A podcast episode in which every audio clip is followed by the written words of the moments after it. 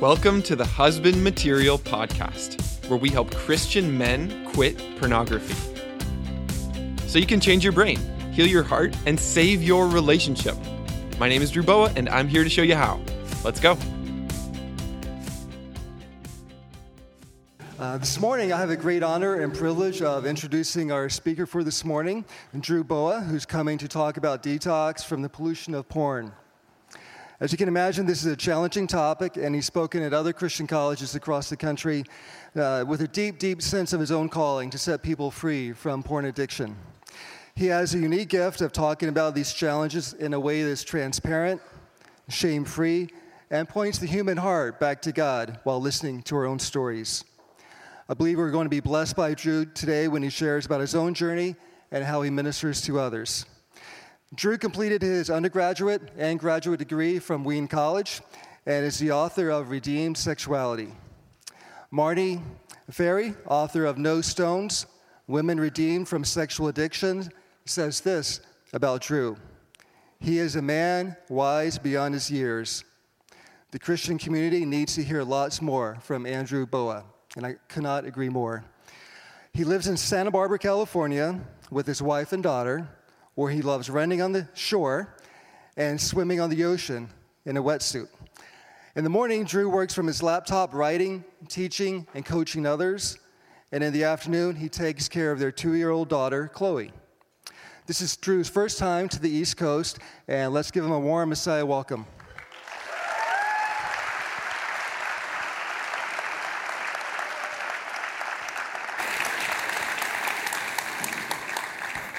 Hello, Messiah College. It's good to see you. I have only been here two days, but I already love your school, and I love you all even though I haven't met any of you. Um, I went to a school similar to this called Wheaton College, but Wheaton has one thing, no, Wheaton lacks one thing that Messiah always has, Wheaton will never have, never has had, and that is a beautiful scenic river system running right through your campus. Who loves the yellow breeches? Yeah? Okay. Well, I was there last night with my little family. Mike described it very picturesquely as if we have this perfect life. We don't. So we were there last night, but I couldn't get enough, so I went back this morning. And the reason why is because that river, that stream, right, I saw some fish jumping, I saw some ducks, there was mist on the water. It was beautiful. That stream is a picture for you of our topic for this morning, which is sexuality.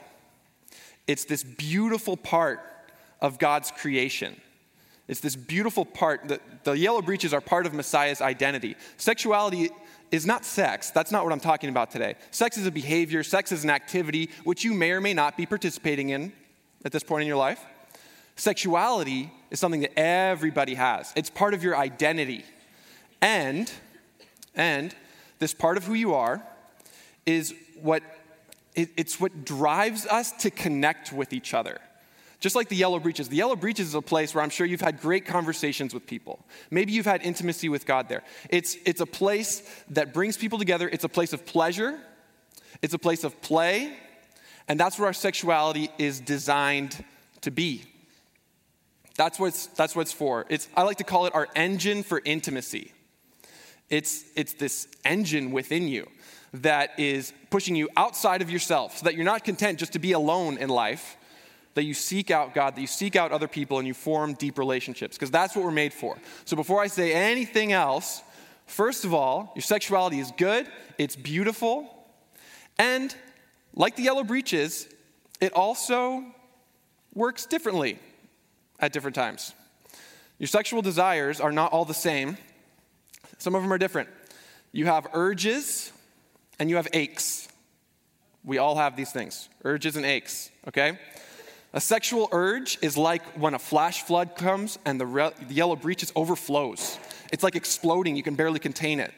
Now, that only lasts for a little while, you know, probably only a few days out of the year here. Um, and when you have a sexual urge, usually they only last about half an hour uh, if you let it actually run its course. A lot of times, if you're struggling with something like porn, you'll, you won't get that far.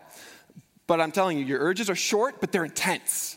That's one type of sexual desire. Most of the time, the yellow breeches and, and your sexuality kind of has this low, slow flow. That's what I saw this morning. That's more of an ache.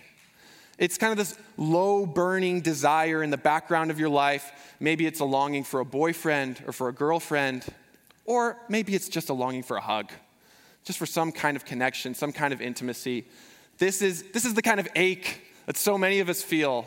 Um, I see some of you like, like talking to each other and touching each other right now. Just, just tell somebody it's okay to have urges and aches. Can you just tell somebody that? It's okay. It's okay, people. It's okay. All right, now stop.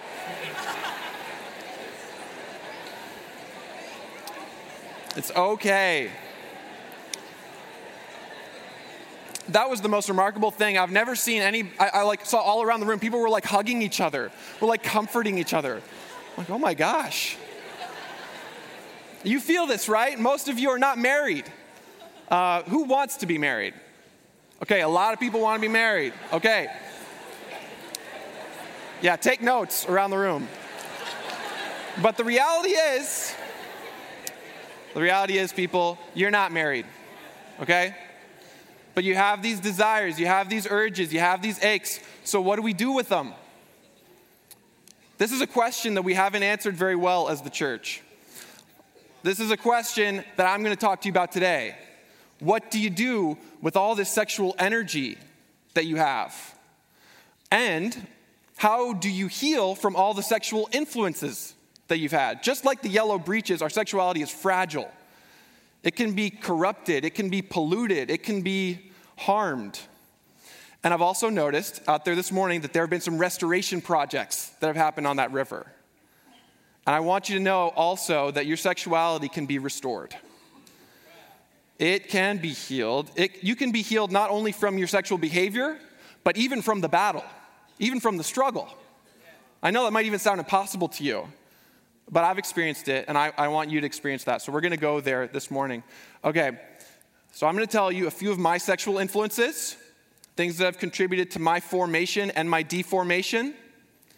And then I'm going to give you three simple things, just three simple things, a way that you can embrace and express your sexuality without necessarily indulging it, without necessarily giving into it. That you can be a sexual person and be fully alive sexually in line with God's design, in line with the gospel, right where you are right now. You don't have to be married. Okay, that's where we're going. So, my first sexual influence I want to tell you about was my family. In my family, we didn't talk about sex. I didn't even know the word sexuality. There was one thing my parents did tell me, though, which was you can probably guess it don't have sex until you're married. First of all, which assumed that I would get married someday.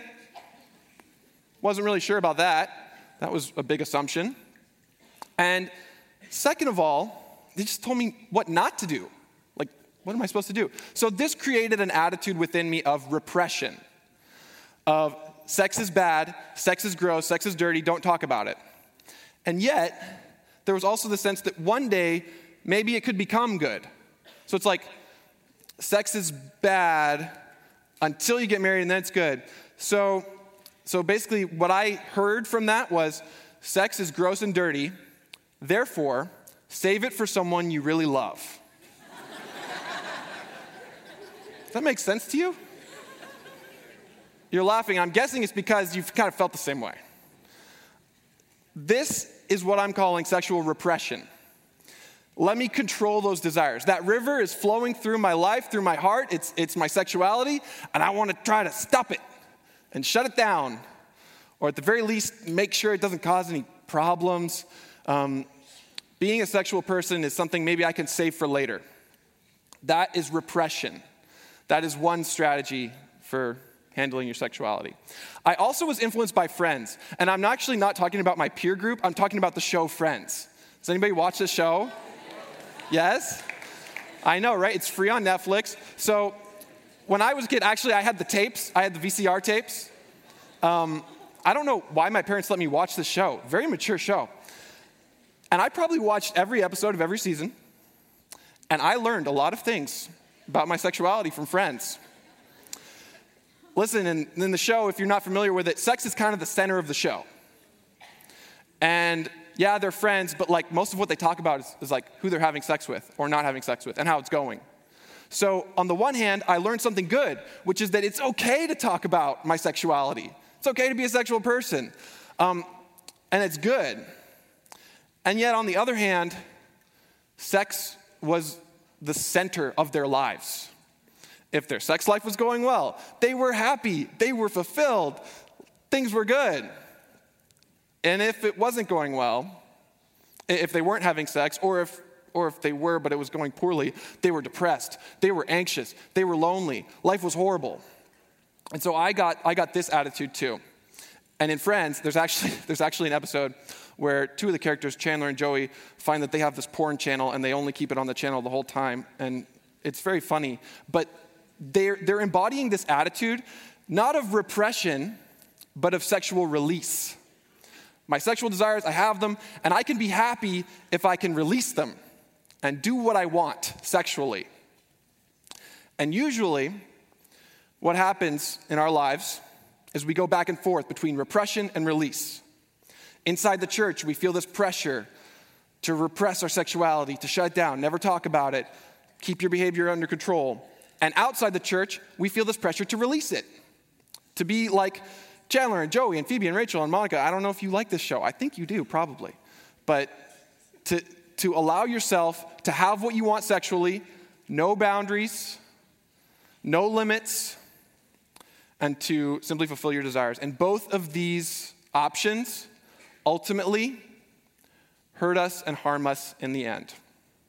So here's, here's kind of the, the, the result of this in my life. So I thought, okay, sex is bad, at least for now, so I'm going to repress it for as long as I can, and then one day I'll get the release, right? So, in my mind, it was like, okay, hold your breath sexually, and then when I get married, I can finally let it all out. I was pinning a lot of hopes on getting married on my wedding night. And there's one more influence that was really affecting me between those childhood days and when I got married, and that was pornography. So, from a young age, I became attached to pornography and masturbation, and that had a huge influence on me sexually. And I know that for many of you in this room, it has also influenced you.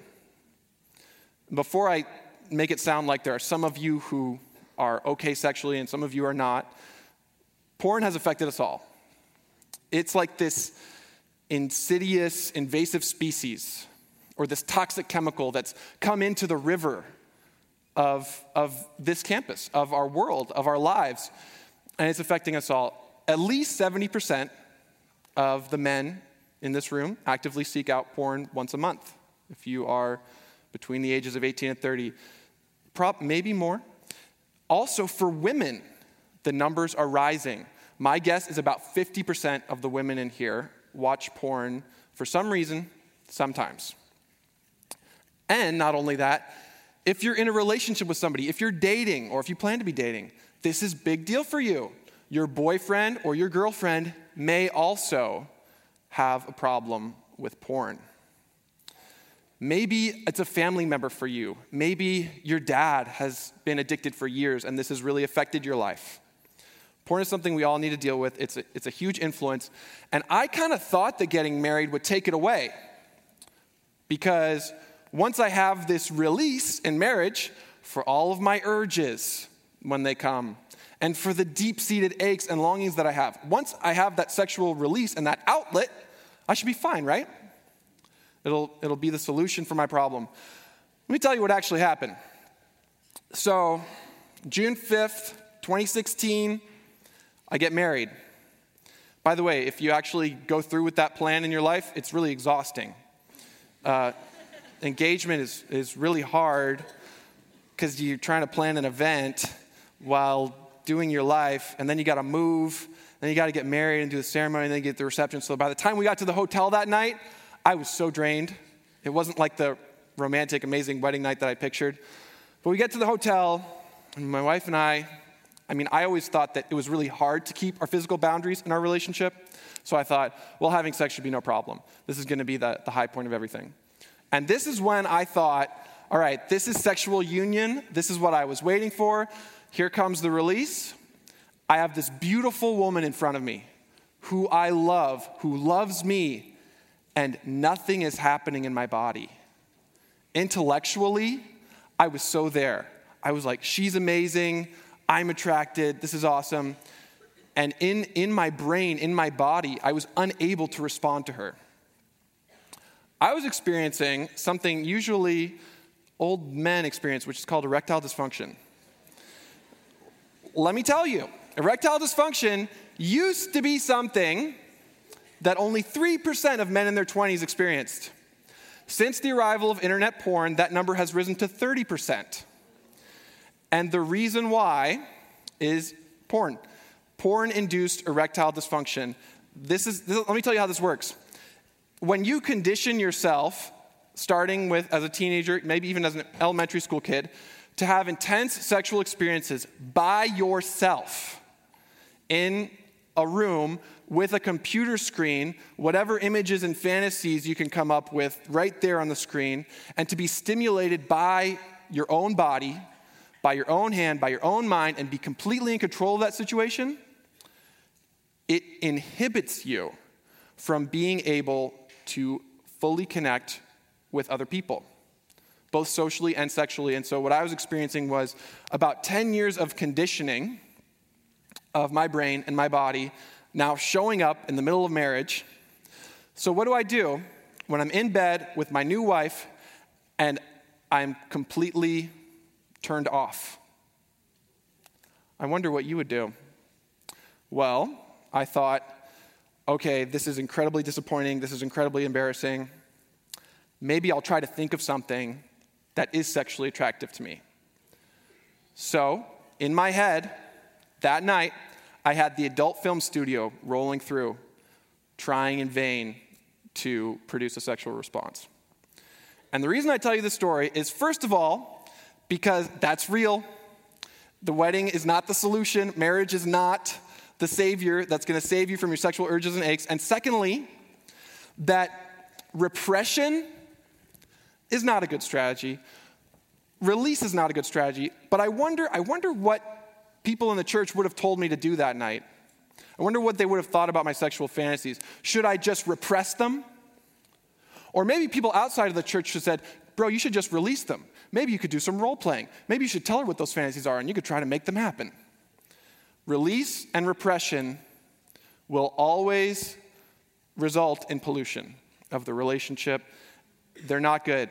But there's something better out there. There's something an approach based on the gospel, based on the love of Jesus Christ, based on compassion and curiosity, which has allowed me not to get rid of my sexual fantasies or my sexual desires or my urges and my aches, but to be able to love myself in the midst of them and to be able to love other people in the midst of them. And that's what I want to share with you today.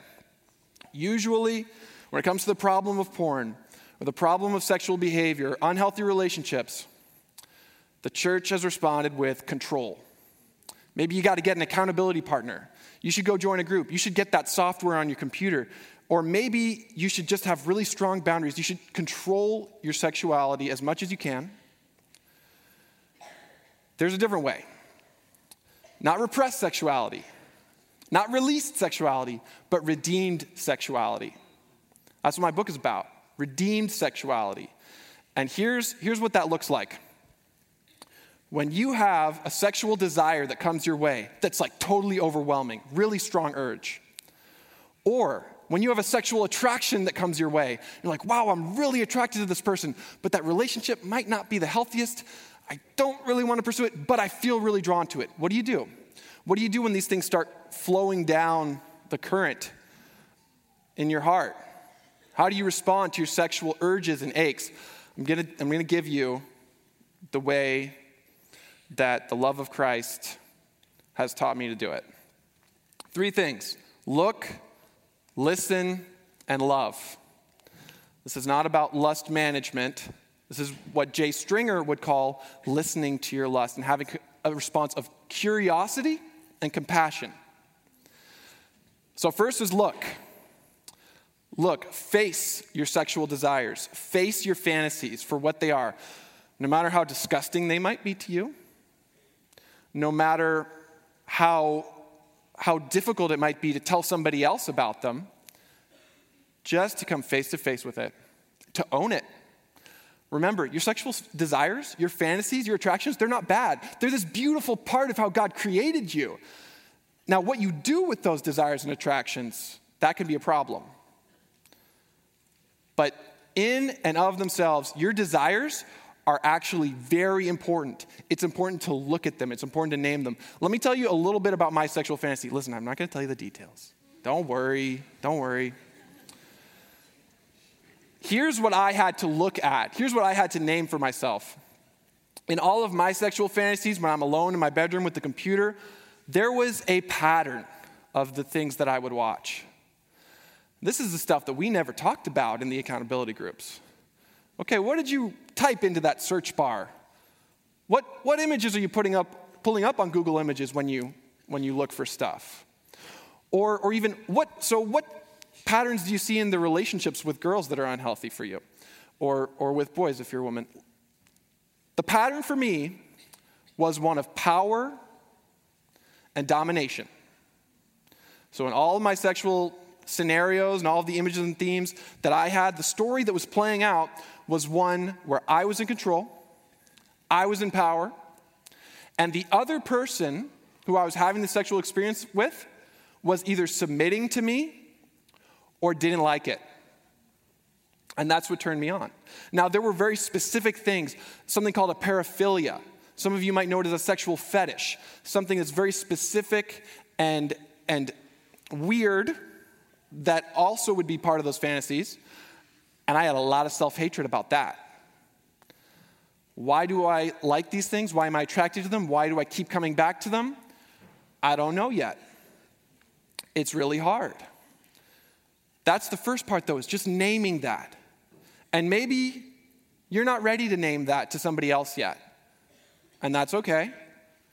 If you are, it can be incredibly freeing just to tell somebody about it, but it doesn't stop there. After you look, you got to listen.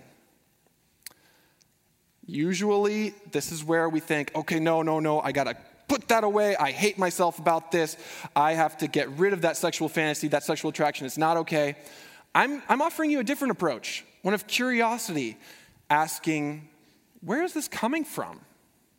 If you see this desire or this fantasy or this behavior floating down the river, um, what if instead of of trying to control it, you asked, I wonder, I wonder where upriver, upstream, this might be coming from.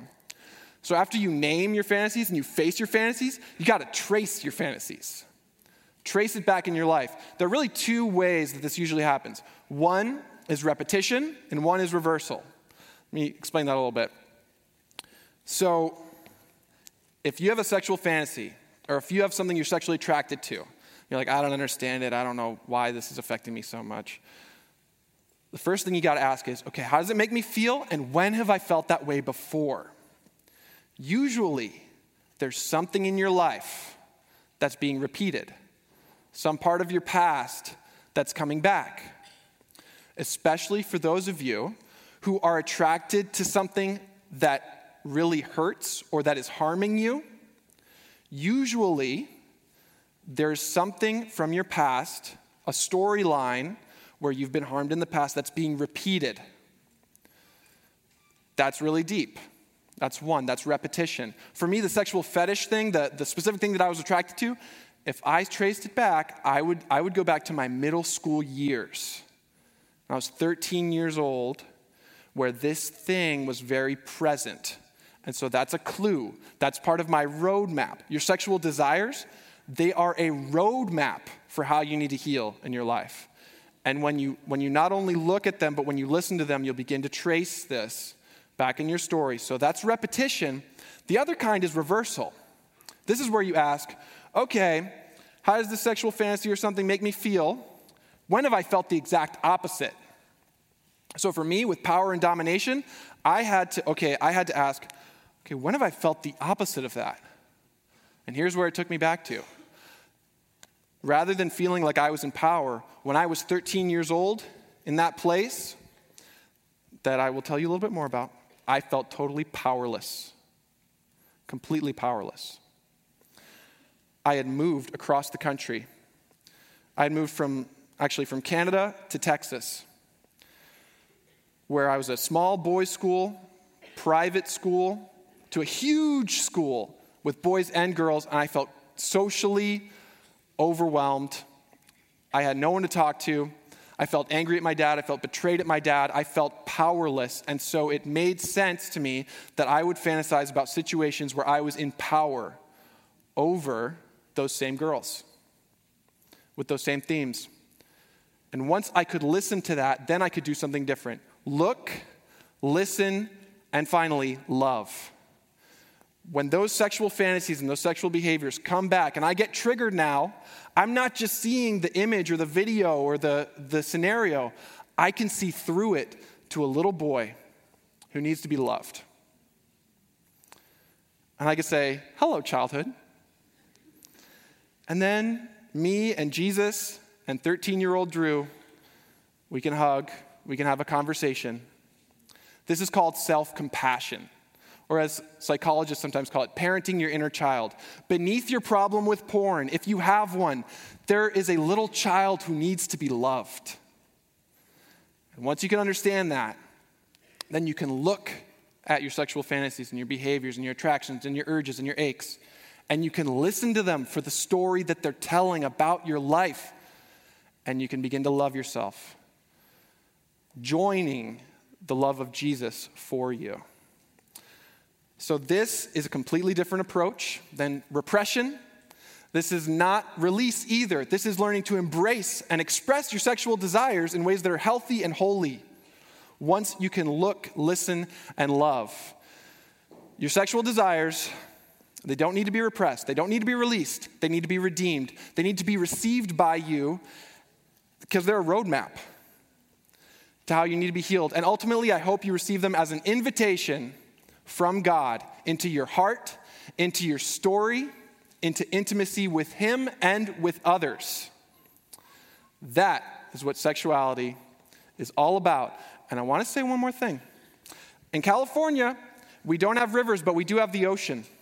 One time, I took a surf lesson, and uh, the, surf, the surf instructor said, Drew, bro, stop competing with the ocean. You're never to win. I was struggling against those waves so hard. He said, start collaborating with the ocean. That's what I want for you in your sexuality. When those waves come, those sexual waves come at you and they feel so strong, stop fighting them. Start working with them. Let them move you into a life of Christ like love. Thanks, everyone. I hope to see you tonight at Evening Chapel. Thanks for having me.